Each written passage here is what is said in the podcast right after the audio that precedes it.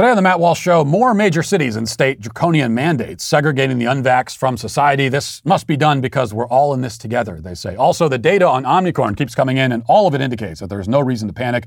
Just don't tell the media that. Plus, Louis C.K. has a new comedy special out. The left says that this somehow proves that cancel culture isn't real. Is that true? Plus, in our daily cancellation, we'll deal with the social media influencer who recorded a choreographed dance routine in the hospital with her severely sick newborn baby. All of that and more today on The Matt Walsh Show.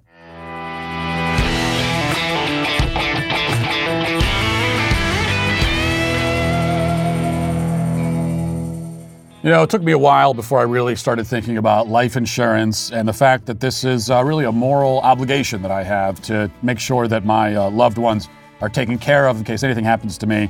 And the great thing is that um, if you are just thinking about getting life insurance now, um, it's not as daunting a task as uh, you might think because there is Policy Genius to help. All you got to do is um, head to policygenius.com and enter a few questions about yourself, answer a few questions about yourself. In minutes, you can work out how much life insurance coverage you need and compare personalized quotes to find your best price. You could save 50% or more on life insurance by comparing quotes with Policy Genius. Their licensed experts will help you understand your options and apply for a policy. The Policy Genius team works for you, not the insurance company. What that means is that you can trust them because uh, you know they're not trying to, they're not going to be biased. They're going to offer you unbiased help and advocate for you at every step until you're covered. So that's as simple as this. Just head to policygenius.com to get your free life insurance quote and see how much you could save Again, that's policygenius.com. You know, from the beginning of the pandemic, we've been harangued and harassed by people screaming at us that we're all in this together. But it's also been clear from the beginning that uh, some asterisks were needed, you know, for that phrase. Actually, every word needs one. I mean, what do they mean by we? Who is we? And what do they mean by in this? In what exactly? And in what sense are we, whoever we are, in whatever we're in, together? These questions are left unanswered, but the powers that be continue to insist on this framing in ways and in contexts that uh, are increasingly creepy and Orwellian. So, case in point, just yesterday, Boston Mayor Michelle Wu became the latest big city mayor to impose strict vaccine mandates that will exclude unvaccinated people, to include young children, from participation in pretty much every aspect of everyday life. She's calling this policy her Be Together initiative. That's really what they're calling it a policy which segregates thousands of city residents from everybody else and prevents them from participating in society is called the Be Together Initiative. Here she is explaining it. Today, we're announcing that Boston will be implementing a requirement for proof of COVID 19 vaccination for certain indoor spaces, which we're calling our Be Together Initiative.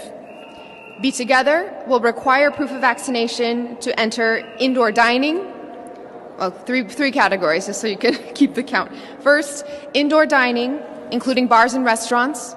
Secondly, indoor fitness venues, such as gyms.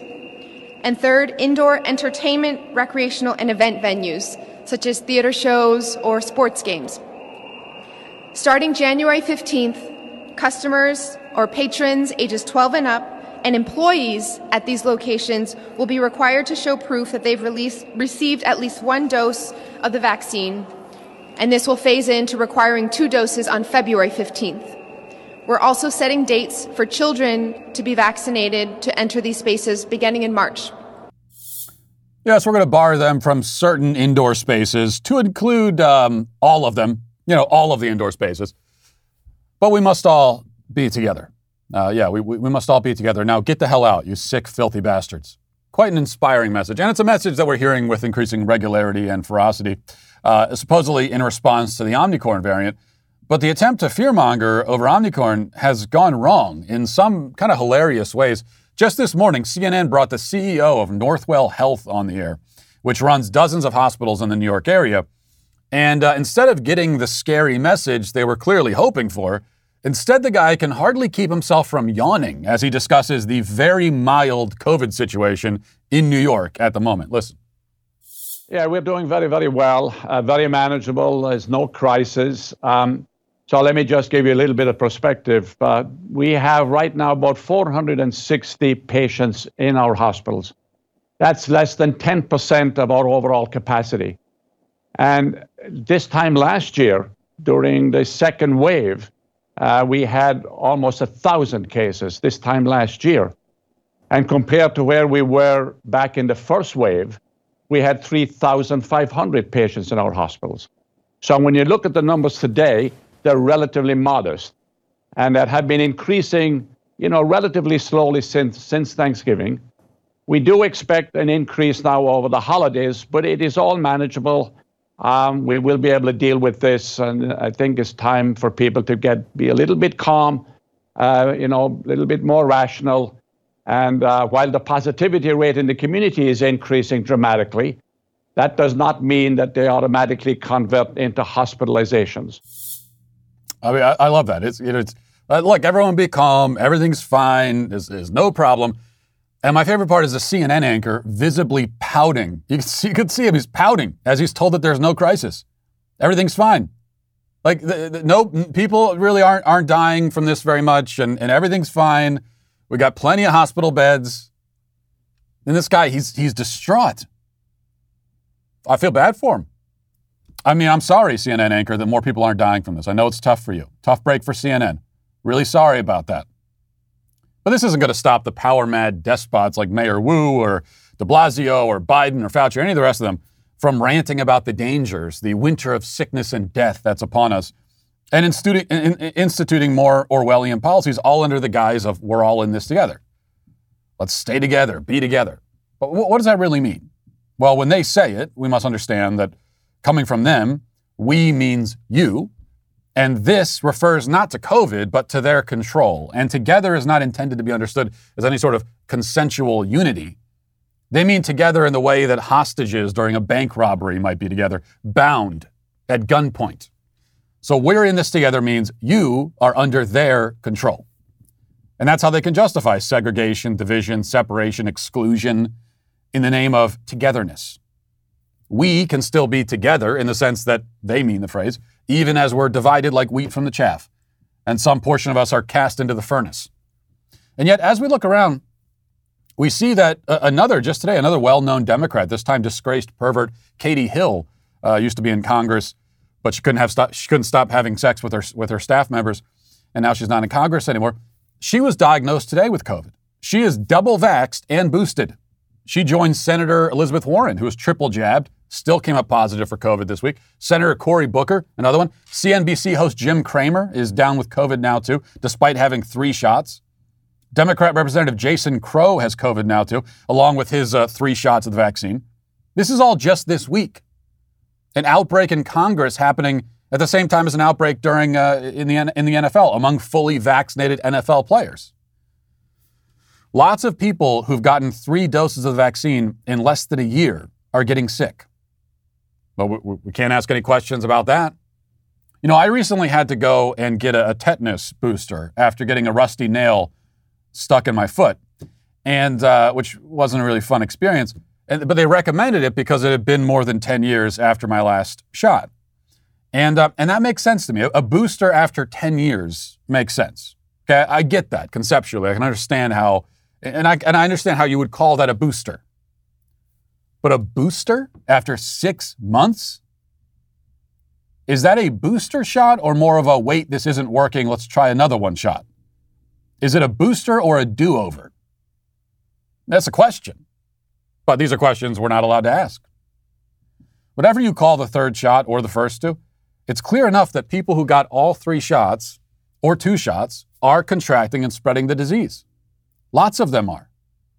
The vaccine doesn't stop transmission. If there's compelling evidence that the vaccine even significantly slows transmission, I haven't seen it, though I'd love to see it if it exists. That's why the vaccine mandates are not reasonable. I mean, leaving aside the ethical issues and the constitutional issues, those, those you know, those small details, the, these measures are not a rational response to the situation because vaccinated people are spreading it also. We are all potential carriers. We can all catch it and spread it. As it is written, there is no one righteous, not even one. Well, it might also be written that there is no one immune from spreading COVID, not even one. They, they want to separate us into classes of clean and unclean, but it turns out that uh, I guess we're all unclean. And, and maybe there's a certain beauty in that, a certain unity. Because it turns out they were right all along, though not for the reasons they thought. We really are all in this together, I guess. Now let's get to our five headlines.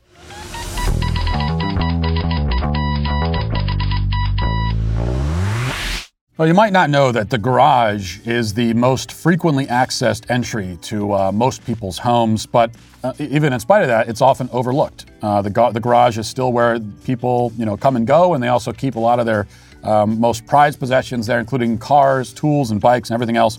So it's just kind of common sense to know what's going on inside the garage. Introducing the MyQ Smart Camera by Chamberlain the only smart camera optimized for the garage, brought to you by the leaders in garage door opener technology, with features like live video streaming, recorded events, motion detection, and two way communication right from your phone. You can make sure that your garage is secure 24 7. And uh, if you want, you can pair it with the MyQ Smart Garage Control, which means you'll never have to worry if you left the garage door open. You can take care of all that on your phone. Um, the MyQ camera is easy to install, and you can quickly connect it to your phone via Bluetooth in the MyQ app. It's just that easy. So, what are you waiting for? Give the gift of a MyQ Smart Garage camera to tech lovers this season. If you act now, you could save 46% for a limited time by entering Walsh at checkout on myq.com slash Walsh. That's 46%. Walsh at checkout at myq.com slash Walsh. Keep an eye on what's happening in and around your home's busiest entryway with the MyQ Smart Garage camera. It's the only smart camera optimized for the garage. So a little bit more on uh, on Omnicorn because I think that um, th- this is this is just really important with all the fear mongering going on in the media. Even if you know better, it's it's easy to fall victim to it um, because the more this is drilled into your head, uh, it, after a while it kind of breaks down your defenses. But that's why we have to continue to highlight the fact that when we're talking about Omnicorn it's an extremely mild illness, according to all the data that we have, and according to according to the this is how you can tell the real like public health experts, the real doctors from the fake ones, because the real doctors are on TV saying, "Look, this, this is not a big deal for most people." And then you see how that message gets filtered through people like Fauci in the way that he interprets that. So here is um, this is in the New York Post uh, talking about the the telltale symptoms of the surging Omnicorn variant. It says a noted, a noted British doctor is highlighting several symptoms that distinguish the Omnicorn variant from the common cold and even other strains of COVID 19, including drenching night sweats. Dr. Amir Khan described the distinguishing episodes as those kinds of drenching night sweats where you might have to get up and change your clothes. The other telltale symptoms of Omnicorn are a scratchy throat, as opposed to a sore one, a dry cough, fatigue, and, uh, and uh, muscle aches. He said, quote, this is important. It's important that we keep on top of these symptoms. If we're going to track Omnicorn and track it worldwide, we need to be able to test people with these symptoms. So those are the, um, the telltale signs of the Omnicorn variant.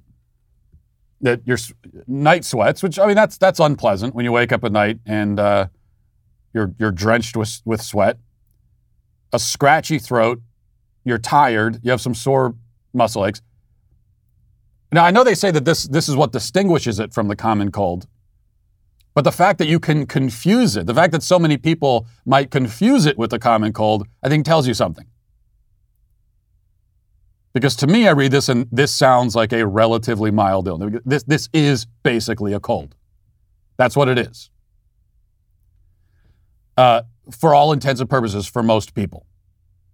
And again, the doctor who originally alerted the world about uh, the Omnicorn variant, she has been ever ever since then. You know, she she did the right thing. It's like this is a variant that's out there. Let's tell people about it, and that was the right thing to do. But then the world freaked out, and ever since then, she's been on TV saying, "No, everyone, calm down. This is not a. It's not a big. It's really not anything to panic over." So she was also on CNN. She's with the uh, with the same anchor, I think, John Berman um, talking about the situation in South Africa right now after Omnicorn surged through, swept through. And that's, it's only been a couple weeks. I mean, we first heard about this right around Thanksgiving. And what's the situation right now? Because keep something else in mind. When you look at the hospital data, the uh, mortality, we looked at some of those graphs yesterday, some of those, um, some of those charts, and you can see that there's a, a very distinct separation between cases and hospitalizations and deaths because cases, yeah, cases are surging. That line is going up. Okay, that graph is that's a, that's a mountain right there. Uh, that's, that's a mountainous peak of cases. But then you look at hospitalizations and death, and they're all the way down here. They're lagging far behind. If you go back a year ago, you'll find that obviously the cases, the, the hospitalization and death line was much lower than the cases line, but they were tracking in, in, in kind of the same direction. As cases went up, so did, if cases, if, if there was a, a dramatic rise in cases, there'd be a dramatic rise in hospitalizations and deaths. We're not seeing that right now. Thank God. But one thing that we're told from the panic porn peddlers is that, well, uh, hospitalizations and death, deaths, they, they lag behind cases. So just because we're seeing, we're not seeing that a bunch of people are dying right now, that doesn't mean that they won't die in the future. They tell us hopefully. Because that's what they want. They, they actually, they want people to die of this so they can continue selling the fear. But that's why I think it's important to go to South Africa. Okay, if it's it's been it's been several weeks now, and um, if hospitalizations and deaths lag behind cases, then we should see now in South Africa, after this thing tore through the country, we should see that uh, people are dying left and right. Is that the case? Let's check in with the doctor. Doctor, we're thrilled to have you because I think in the United States we can learn a lot about your experience over the last month. You've been dealing with this now for quite a long time. We're just beginning to deal with it now. So I just want to start with cases. What are you seeing in terms of the number of cases at this point? Up, down, stable, what? Um, good, um, good afternoon. Uh, yes, it's very interesting question. What we currently see is our cases is sort of um, we're over the curve. It's uh, sort of coming down. So, um, you know, in Gauteng, we, which was the epicenter, the numbers much lower. Um, it is, however, still spreading to the eastern, Western Cape and KwaZulu-Natal because of the holidays. Um, but you know, all our, in, in total, if you look at our numbers, it's it's it's going down. Our positivity rate still stays high, it's about um, around about thirty percent, and the reason is that people go and test. Okay, so that's what we hear. It's there's a very steep drop off in cases, and then that's cases. But then when we go over to deaths, which they talk about later, in fact, I, I can look at the graph right now. In South Africa, they have a seven day average um, of deaths at 44 in the entire country. And for comparison's sake, you could look back at January last year in the winter, and their seven day average was five, at, at, its peak, the seven day average was 577. Uh, so a peak of 577, seven day average, and now they're down to 44 after this dreaded variant of Omnicorn ripped through the country and got everybody sick. This is all very, very positive news. If, if you are a, a rational and moral person and you don't want people to die and you actually want to be past all of this, then this is very good news. As I've been saying for weeks now, this to me as a non-public health expert and as a non-doctor, okay, I, I don't I don't claim to I, am unlike Fauci. I'm not going to sit here and say that if you disagree with me, you're disagreeing with the science. I don't claim to be an avatar for science, a representative of science, um, because nobody can be. But even I can look at this information and see that well, this could be the the end. This could be COVID's end game. This is a positive development. What I just read was now they think that uh, it's something like 70% of all COVID cases in America. I believe I'd have to check that again, but I'm, I'm pretty sure it said seven, like around 70% of all cases in America right now are, are the Omicron variant. So this is the dominant strain in America. Now that tells you how infectious this thing is, that it was able to sweep through that quickly but we haven't seen this stark rise in deaths. Okay, so that, that tells us again it's very it's very mild, and that's a that's a good thing. COVID becomes a basically a mild cold that it's it's out there and it's kind of seasonal and people get it and they most of them get over it and then you're fine.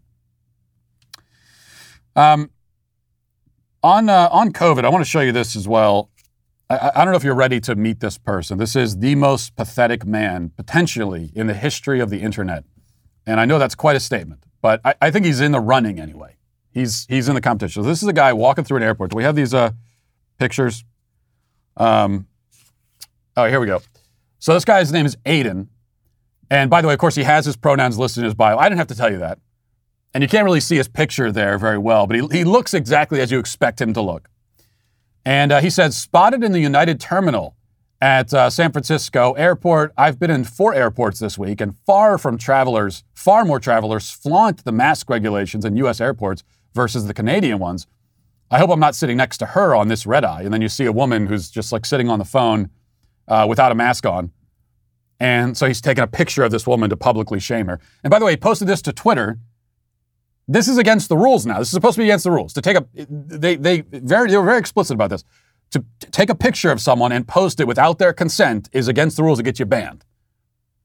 But he's walking through the whole airport and taking pictures of everyone. And then he gets another guy, man, watching something on his tablet at uh, gate E4. So there's just a guy watching something on his tablet, and he's taking a picture of this guy, no consent.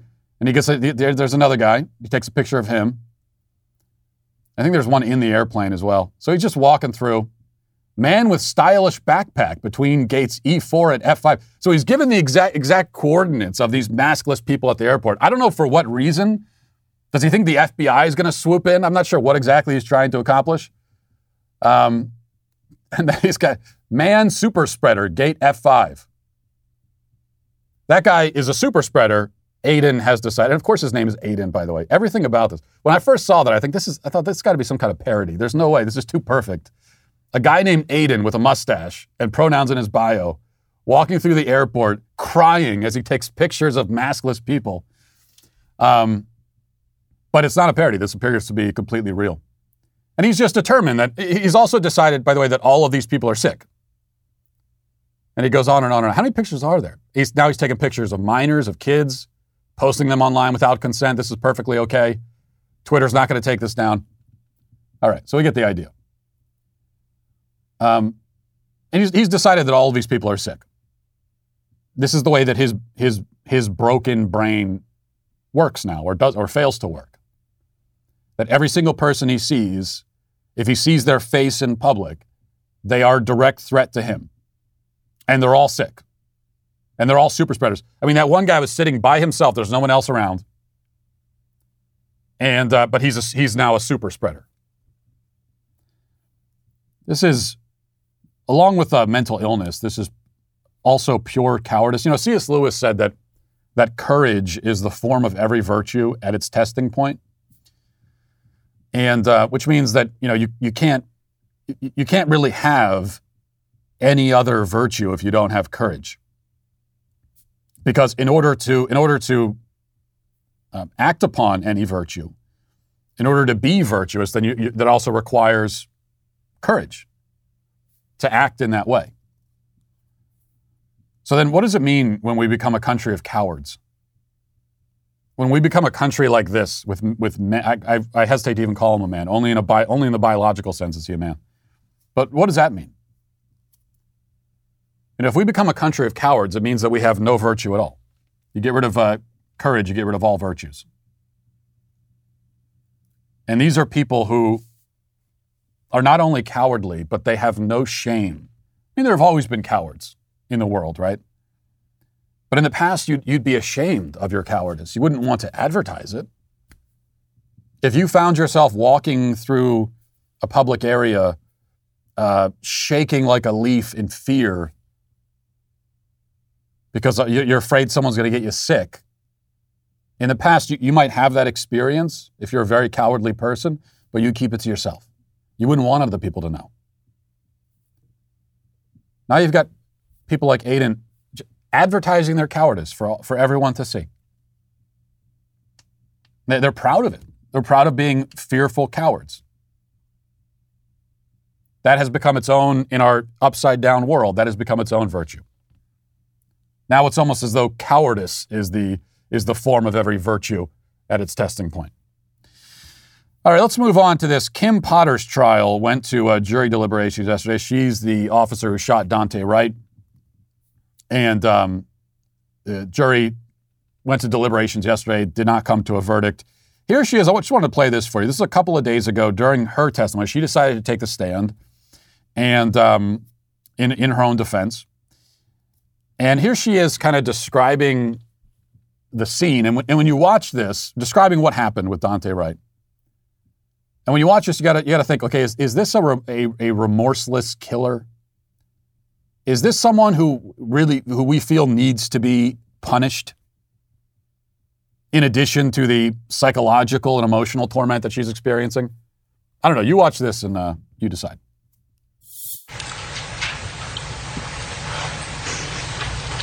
Did you say anything when you saw this? What did you do? We were struggling. We were trying to keep him from driving away. It just, it just went chaotic. I, it.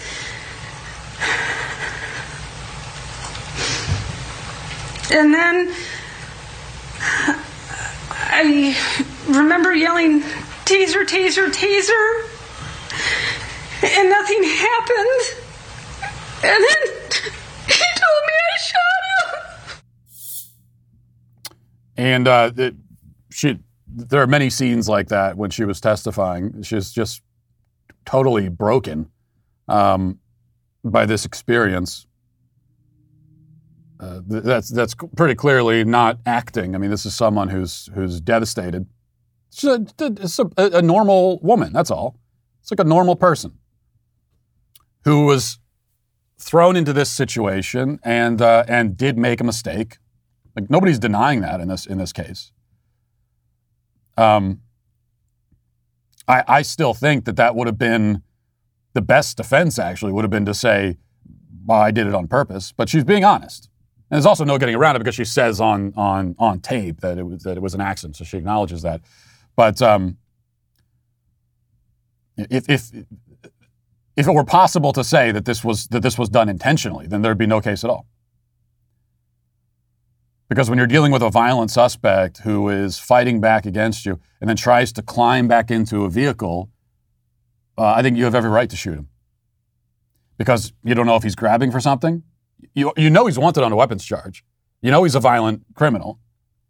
So you don't know if he's grabbing something. And, and even if he isn't, this is what I said about the Jacob Blake case.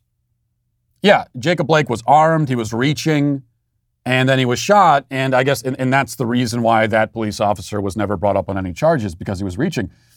But I would say, even if he didn't have a weapon, and even if somehow you knew he didn't have any weapons in the car, you'd still be justified in shooting him. I would have shot him. Because, because when he gets into the car, that becomes a weapon a violent, dangerous suspect in a vehicle is not, that is now a, you know, a multi-ton weapon that he is going to be driving around at uh, 60 plus, you know, 100 miles an hour or whatever. That becomes a giant battering ram that he can run into anything. And then in Jacob Blake's case, also there were kids in the car. And so I think taking the gun, taking the knife out of it, taking everything out of it, uh, I think you're perfectly justified in shooting him dead right there to stop him from getting into the car. And I would say the same thing for Daunte Wright. You cannot let him get in the car and start and start driving away because that's when people that's when an innocent person might get killed. That's when one of the cops might get killed. I mean, suspects use vehicles as weapons against police officers frequently. Um, so if she had simply done it on purpose and said, "Yeah, I did it on purpose," then I think there'd be no case at all. In this case, though, we know it was an accident. But now the question becomes you watch that testimony and you think about the whole situation. Does this seem like the sort of person who we as a society need to punish? Is she someone who needs to be, is she a danger to society? Does she need to be segregated from society? She's already lost her job. Obviously, she's not going to be a police officer anymore. Um, you, you, you, could, you could certainly make the argument that she probably never should have been a police officer. But then, you know, that brings up a conversation that nobody wants to have about uh, about there. There are a lot of female police officers out there who are not physically capable of dealing with violent male suspects. That's a conversation nobody really wants to have. So she's not. If she's not a police officer anymore, is she a danger to society? Does she need to be segregated from society for that reason? Clearly not. Um, is she some sort of remorseless sociopathic killer? Clearly not. Did she make a mistake? Clearly she did. She feels terrible about it. It's probably already ruined her life. Not probably, it has. Uh, I, I don't know what throwing her in prison accomplishes. I look at this in some ways similar to a, a, a tragic case where you, you, hear about one of those things you, as a parent, you worry about so much. Uh, you know, a, a, parent backing out of their driveway, backs over their own child, and and kills them. Um, you know, unless the parent was really being negligent and reckless and was a drug addict and was, you know, like unless there was something, unless there's some kind of exigent circumstances. Normally, when you look at that, you say, well, are you gonna you gonna put the parent in prison for that? Their life is already ruined. They they they are more distraught over this than anybody else. What what what does the punishment accomplish? Then it becomes just cruel. Adding that on top of this tragic event, which has utterly ruined them. So it's similar to that, only not so similar on second thought, because uh, the child in that case is an innocent victim. Daunte Wright was not an innocent victim, and he was not a child; he was a grown man, violent criminal, and uh, he's the one who created the situation. So when I when I look at Kim Potter on trial for her life, distraught, her life is ruined. You know who I blame for that? I blame Daunte Wright. You know, I, I get angry at Daunte Wright for doing that to her he did that to her. If he was alive, he should be the one apologizing, just like Jacob Blake should be the one apologizing to the police officer who had to shoot him. Because you're a violent scumbag. You've lived your whole life victimizing people at will, as Daunte Wright did, victimizing people in brutal, savage ways. And then uh, you have a police officer simply trying to do their job to bring you in because you're a dangerous criminal and that's what they're supposed to do. And you decided to fight because you don't care about the law, you don't care about the rules, you don't care about anybody. And a terrible accident happened in the process and someone, someone's life is ruined. A good person's life is ruined because of you. So I, I put the blame on Daunte Wright.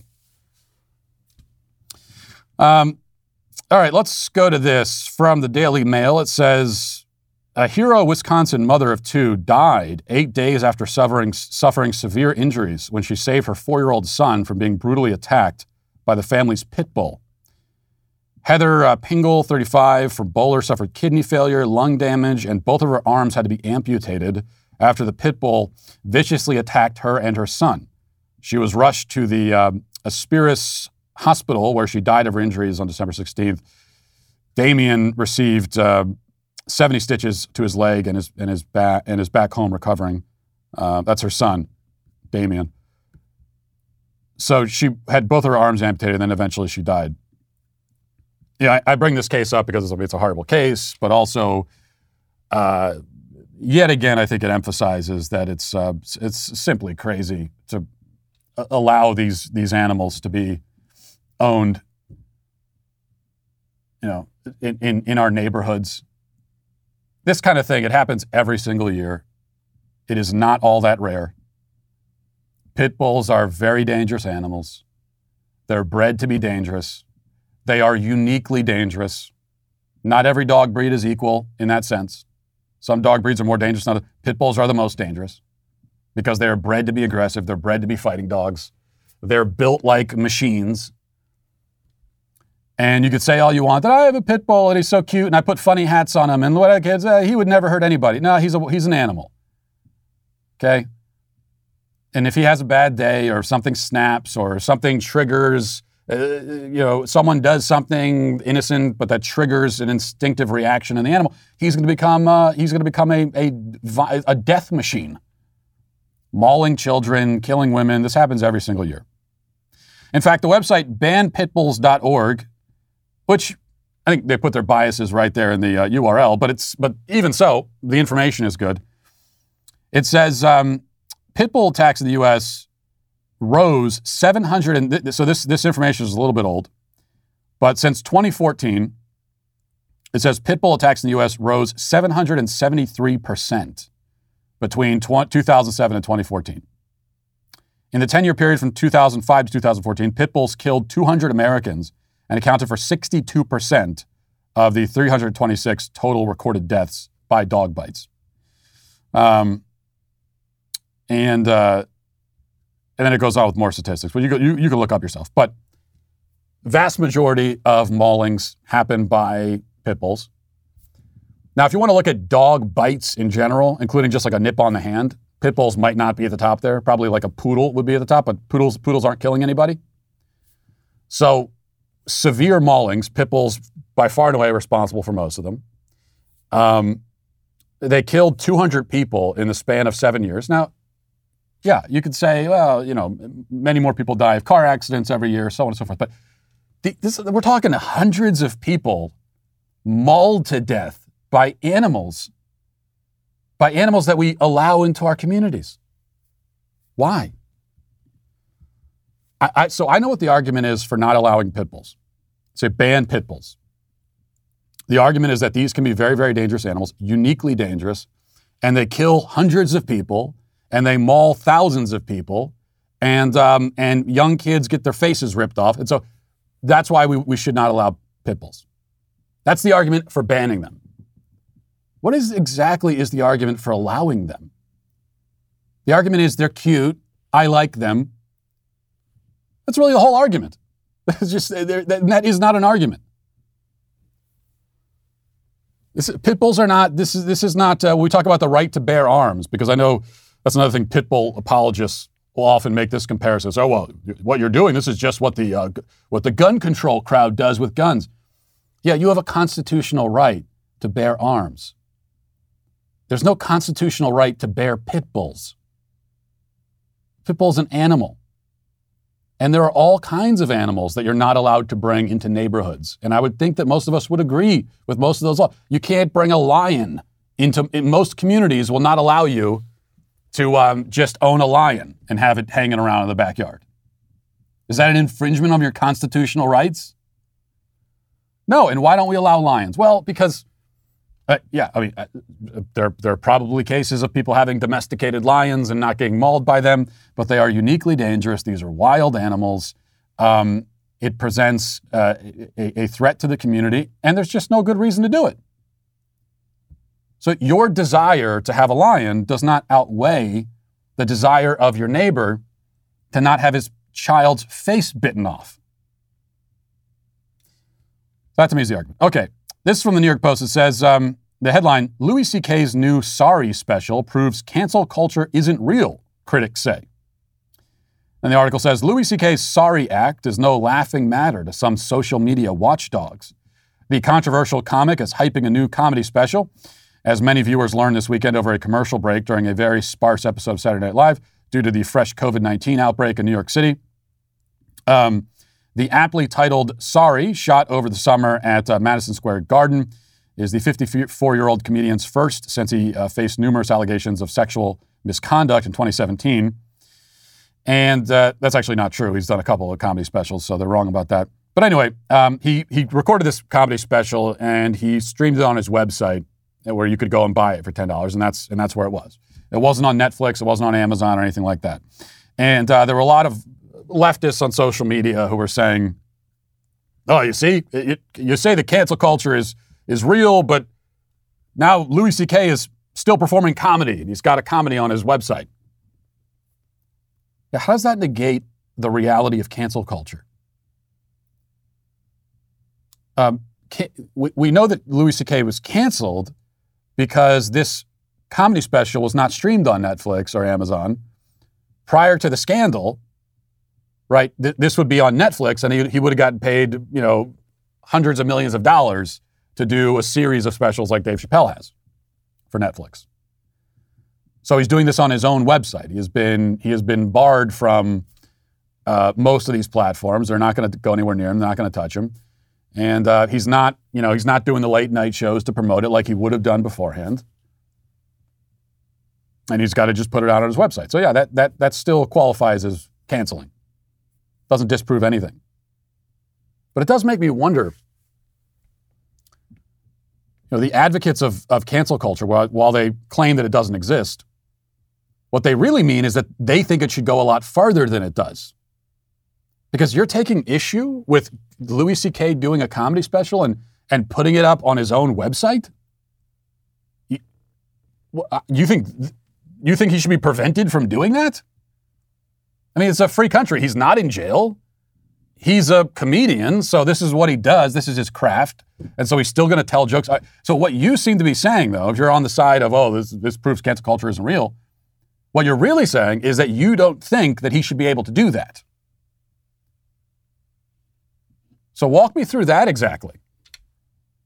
Somebody ends up in a scandal. They, they're, they're not brought up on charges. They don't go to jail. So they're still a free person walking around. And somehow you think that they ought to be prevented from producing content and putting it on their own website. That's all he's doing.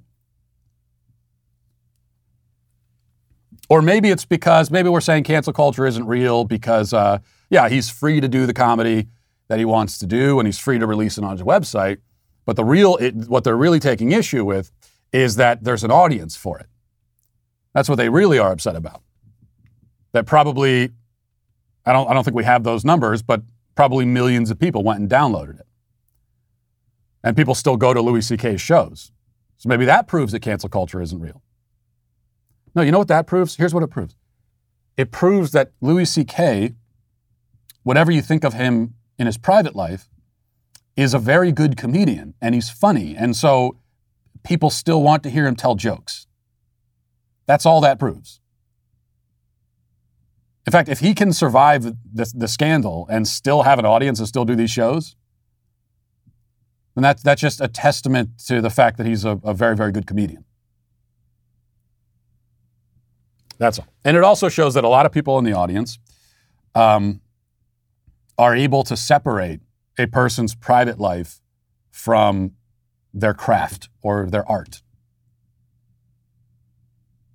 And if you're on the right, you know, you, you've, you've gotten very accustomed to this. That's one of the reasons why there isn't much of a cancel culture on the right. There isn't one at all. I mean, the main reason, as I've said before, is that the left owns all of the institutions, and cancel culture is something that is that is that that happens from the top down. It's an it's it's it's institutional power. You know, cancel culture is a mechanism. It's a tool of institutional power. The right doesn't have any institutional power. But the other thing is that is that I think people on the right don't really bother going after people for their things that happen in their private life and scandals and all of that because we we have gotten so accustomed to separating who a person is and what they do in their private life from the craft. Because if we if we were not able to separate those things, we would never be able to listen to any music. We would never be able to watch anything on TV. We wouldn't be able to enjoy any kind of entertainment at all. Because when it comes to private life and all of that kind of stuff, we object to almost all of these people. And yet, if they are good at their craft, we can still uh, separate that and, and uh, enjoy the craft for what it is. You know, the holidays are already an expensive time for uh, for most people, and uh, this is going to be the most expensive holiday that, that most of us have uh, have experienced because of inflation and also gas prices. If you're traveling, you're going to pay a lot more for gas, and that means you got to you got to take advantage of any opportunity you can find to save some money. And here's one opportunity: Get Upside. That's what it's called. It's an app. You can get it at the uh, App Store and uh, or Google Play, and it's really simple. It gives you 25 cents for every gallon of gas every time you fill up. Uh, use promo code Walsh and get a bonus 25 cents per gallon on your first fill up. That's up to 50 cents cash back. Don't pay full price at the pump anymore. Get cash back using Get Upside. Just download the app for free and use promo code Walsh to get up to 50 cents a gallon cash back on your first tank. Some people who drive a lot are making as much as two to three hundred dollars a month in cash back, and there's no catch. Uh, there's no fine print. There's no red tape. The cash is added right back to your account. You can uh, send it to your bank account. You can use PayPal. You can get a gift card. Anything you want to do. Just download the free Get Upside app and use promo code Walsh to get up to 50 cents a gallon cash back on your first tank. That's code Walsh. And also, you know, this uh, season, My Pillow wants to give back to our listeners. You can get great discounts on all My Pillow products if you go to mypillow.com right now and click on the radio listeners specials. There you can find deep discounts on My Pillow's mattress toppers, towels, and so much more. For example, just one example of the deals you can find there, My Pillow is offering a buy one get one free offer on Giza Dream bed sheets. These are top quality sheets. Once you uh, use these sheets, you're not going to want to use any other sheets ever again. That's true for all My Pillow products. All My Pillow products come with a 60-day money-back guarantee and a 10-year warranty. So go to mypillow.com, click on the radio listener special for the buy one get one free offer on the Giza sheets, and use promo code DailyWire at checkout, or call 800-651-1148. You'll also get deep discounts on all My Pillow products, including pillows, slippers, the My Pillow mattress topper, and the My Pillow towel sets, and much more. That's mypillow.com and enter Daily Wire or call 1 800 651 1148 and tell them Daily Wire sent you. Again, that's 1 800 651 1148. All right, let's get now to the comment section. Do you know their name? They're the Sweet Baby Gang. Jolene says, I think you're right about 2024, Matt. If Trump would endorse DeSantis, that would be amazing. I would just hope Florida would uh, get just as good a governor to replace him. And maybe someday PA will be that lucky. LOL.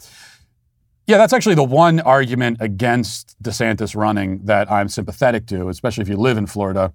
And I've, I've heard this before that no, I don't want DeSantis to run because then we lose him as governor. So I understand that argument. Um, but, you know, I, I think that be, because he is a governor specifically, he has shown an ability to govern. And uh, so that's a skill that we know will carry over into the presidency. I mean, you could have a very talented conservative senator who's really good in their position.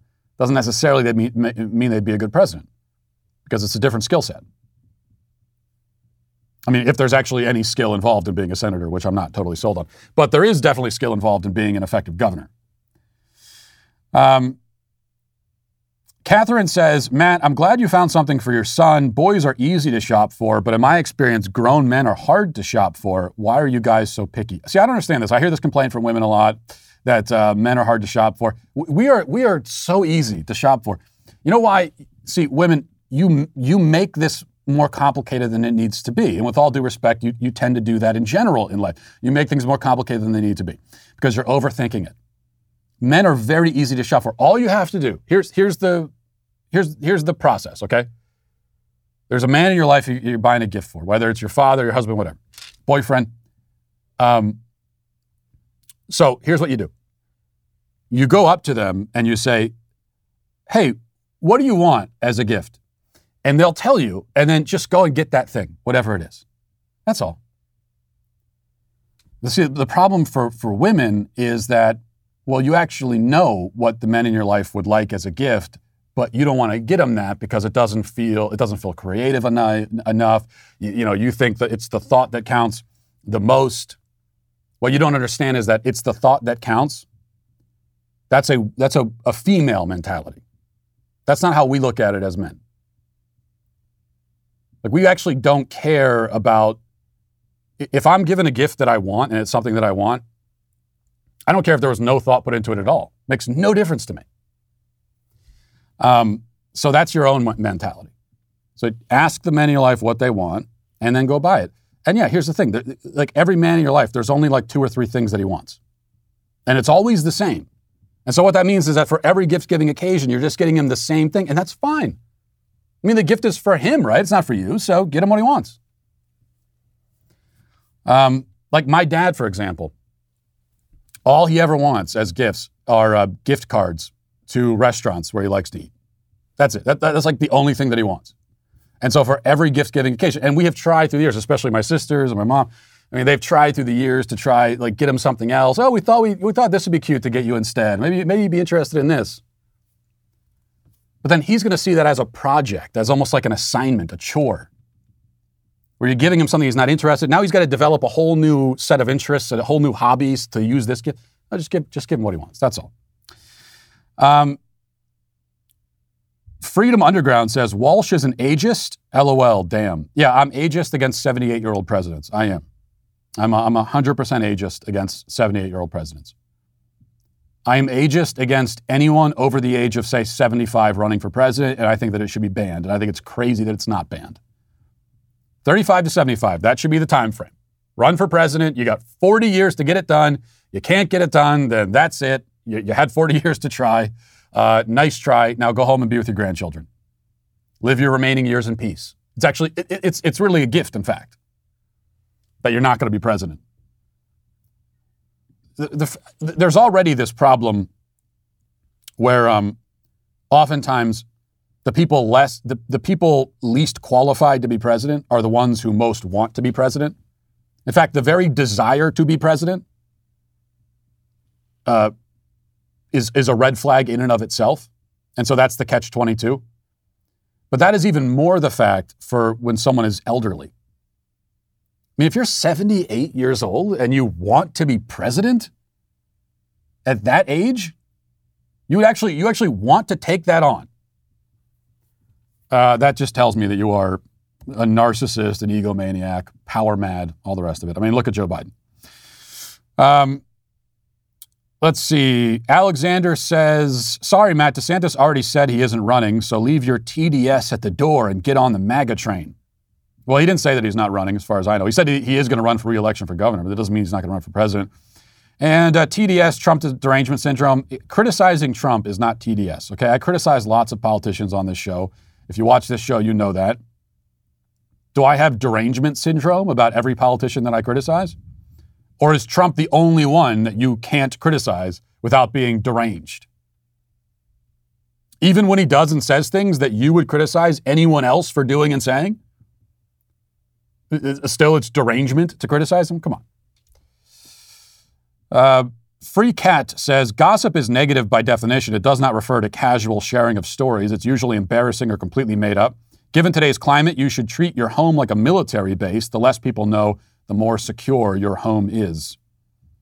Um, I agree. And my point about gossip is simply that women gossip because they actually care about what's happening in other people's lives. Um, and that can take on negative forms at times where they care about the, you know, the things that, they, that, are, that are really private and they shouldn't be talking about. But I think it's born from something positive, which is which is that they actually care about what's happening. Whereas whereas men largely don't care that much about what's happening in other people's lives. We, that's not what we feel like talking about. Like we're not going to sit down and talk about. We, we might talk a little bit, but we're not going to sit down and have an hour long conversation about what's happening in somebody else's life. Not because of any moral superiority, but we just we just don't care. Like I'd rather talk about football or politics or something like that. Uh, and finally, Paul says, Matt, I have to ask you if you think COVID is real or is it something you think our government is using for power because it seems like it's affecting the whole world. I agree mandates are dangerous, but your attitude is equally dangerous. So why can't it be both? I mean, it's real and it's something the government is using. Hmm, so there's a little bit of a false choice there. All right, pretty excited about this, folks. I have four Daily Wire promos to tell you about. So buckle in and get ready for this. Candace Owens is one of the few voices in America that isn't afraid to ruffle some feathers, which is why the Daily Wire sent her to Mar a Lago to interview one of the most censored men in America, President Trump. They discuss everything from the potential for another presidential run in 2024, why he didn't pardon uh, certain whistleblowers, and uh, what he really thinks about Alec Baldwin. All of that is covered, and you can see that tonight at 9 p.m. Eastern, 8 p.m. Central, only on dailywire.com. And, um, and if you want to show your support for truth seekers like Candace, head to yeswecandace.com to pick up some awesome Candace merchandise as well. And there's more. Ben Shapiro's newest show, The Search, is excellent. And if you haven't watched it, you're missing out. The show is a voyeuristic view of his closest and uh, most influential friends. And uh, as they share their inklings and personal lives over coffee, his great friend Jordan Peterson is the first to join him. And it's truly an excellent watch. All episodes are exclusive to the Daily Wire, so if you uh, want to be able to watch this, you got to become a Daily Wire member. Go to dailywire.com slash subscribe. And the Daily Wire is making it easier to listen to all of our content on the go with our launch of Listen, which means you'll now be able to listen to all of your favorite Daily Wire content on the website and the DW app. Why do we call it Listen? Because that's where you listen. So that, that was it was a marketing lot, lot of marketing meetings to decide what do we call this, and we decided let's call it Listen. Listen is here to make soaking up our content as convenient as possible with a limited ad audio experience. So make sure you go there and uh, do that. And also, not only was the Daily Wire the first in the nation to sue the Biden administration for their unconstitutional mandates, we're less than 50,000 away from hitting our goal of 1 million signatures on our do not comply petition. Why? Because people are realizing that if we don't actively fight for our freedom, the government will take it. So go to dailywire.com slash do not comply and uh, make sure you sign that. And our 1 millionth signature will win a million dollars.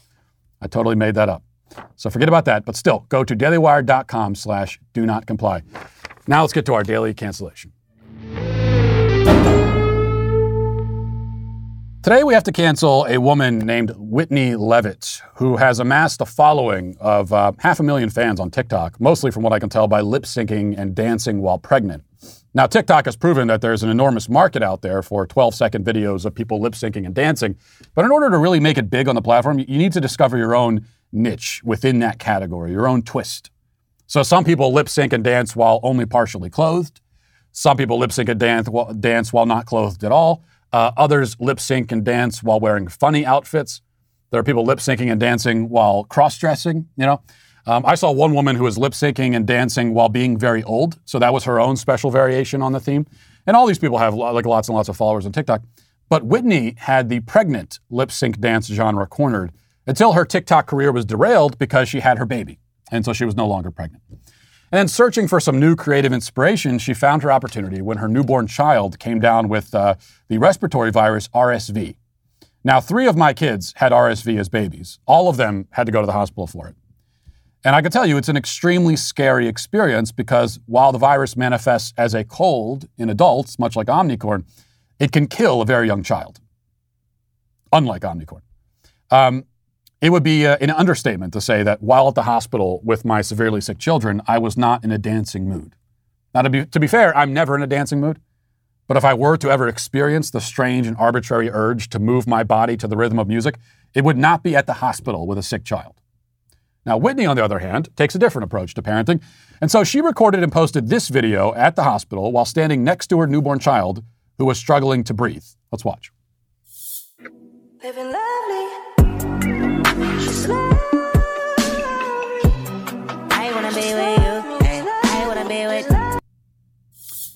Now, for those listening only to the audio, let me paint the mental picture for you. Um, Whitney wearing a bright pink Nirvana sweater, despite, I'm sure, not being able to name more than two Nirvana songs at most. That's beside the point. Uh, Whitney is, is standing in a, in a hospital room next to her newborn child, performing a choreographed dance routine, while the captions on the screen inform us that he has RSV, has low oxygen levels, and cannot breathe well on his own. Now, we should note that it's not even a sad song and dance either. This isn't like an interpretive performance where she's communicating her sadness and anxiety through dance. I mean, that would also be completely insane. But this somehow manages to be even crazier because the song and dance are upbeat. Meanwhile, her son is lying helplessly in the bassinet, looking at the camera with a distinct get away from me woman uh, expression on his face. Now, if you really wanted to make excuses for Whitney, which I don't, you might argue that all of the dancing nurses over the last two years have given people the mistaken impression that hospital rooms also double as dance studios. I'm just glad that this trend took hold after my Achilles surgery a few years ago, because if I had the same procedure today, I'd probably wake up from anesthesia to discover that there's a viral video on TikTok of my surgeon dancing around my unconscious body while he stitches together my shattered tendons. Tendons. So I, I think I've escaped that sort of thing. Um, but now my nightmare is that you know sometime in the future I'll go in for some routine blood work or something, only to have the doctor and 15 nurses come dancing into the room with a marching band to inform me that I have stage four cancer and I'll be dead in three months. That's where this is headed. Now, all that being said, this is no excuse for Whitney, who should have known better, all the same.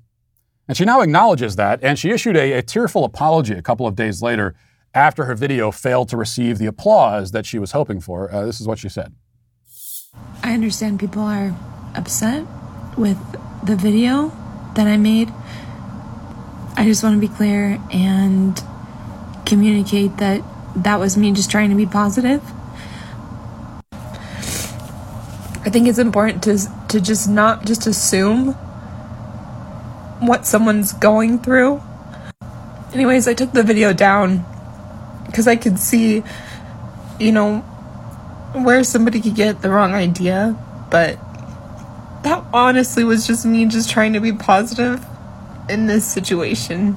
But I do want to say thank you for people who have reached out to me and my family, and I just really appreciate it. Yeah, well, she's the victim here, you see. The victim of the content that she posted on the internet to her massive crowd of followers. She says that she was just trying to be positive. Well, and there's certainly nothing wrong with that.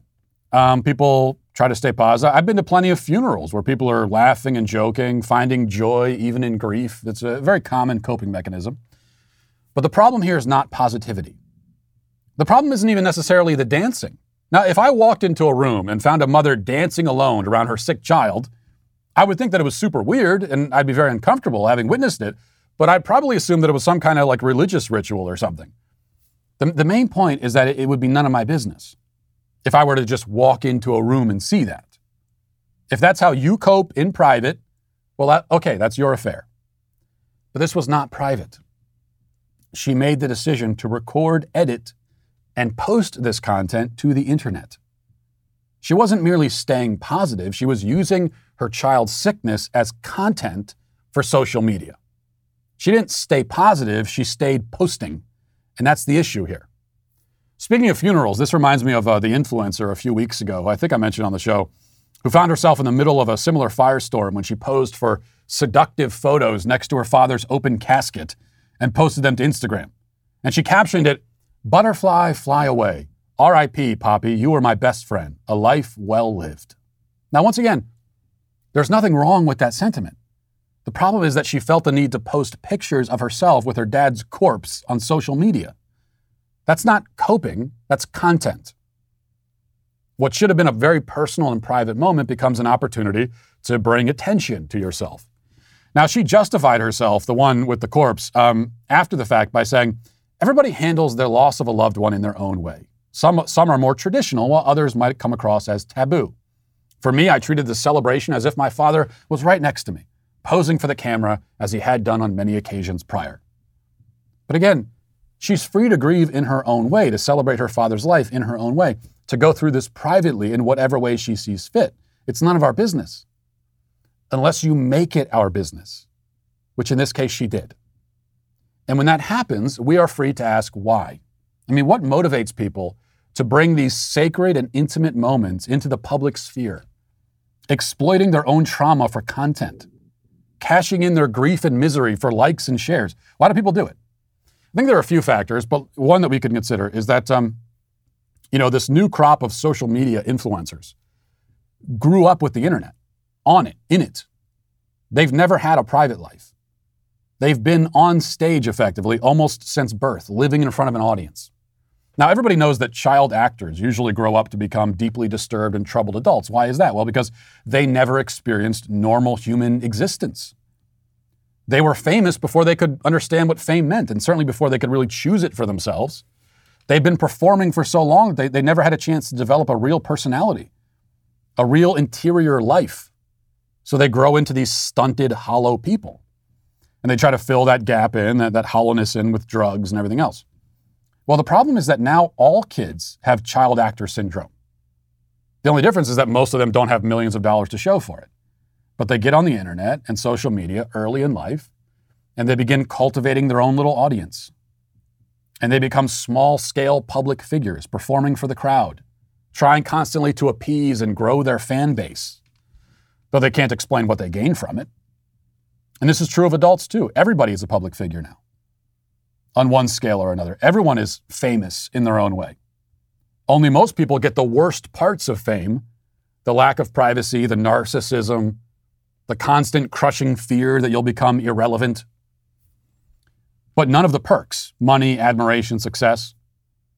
And this is how we end up with people who put everything on the internet, who publicize every detail of themselves, who use every experience and every thought and every misfortune and trauma as content mere fuel to shove into the fire.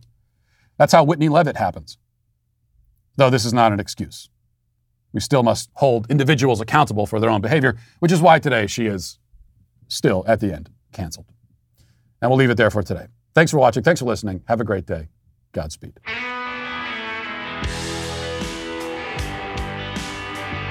Well, if you enjoyed this episode, don't forget to subscribe. And if you want to help spread the word, please give us a five star review. Also, tell your friends to subscribe as well. We're available on Apple Podcasts, Spotify, wherever you listen to podcasts. We're there. Also, be sure to check out the other Daily Wire podcasts, including The Ben Shapiro Show, Michael Knowles Show, The Andrew Klavan Show. Thanks for listening. The Matt Walsh Show is produced by Sean Hampton, executive producer Jeremy Boring. Our supervising producer is Mathis Glover. Our technical director is Austin Stevens. Production manager Pavel Vodosky. The show is edited by Ali Hinkle. Our audio is mixed by Mike Coromina. Hair makeup is done by Cherokee Hart. And our production coordinator is McKenna Waters. The Matt Walsh Show is a Daily Wire production, copyright Daily Wire 2021.